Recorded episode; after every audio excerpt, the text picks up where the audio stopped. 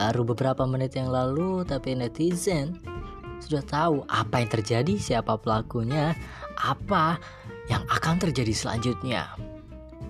Netizen dan semua kemahabenarannya telah gua rangkum dalam sini. Semua apa yang sedang hangat dibicarakan oleh netizen, apa yang baru saja menjadi perbincangan dan topik yang tidak berhenti di dalam pergulatan ucapan dan obrolan netizen di Twitter, Instagram maupun di YouTube ada semua di sini dan kita akan mendengarkan kolom netizen.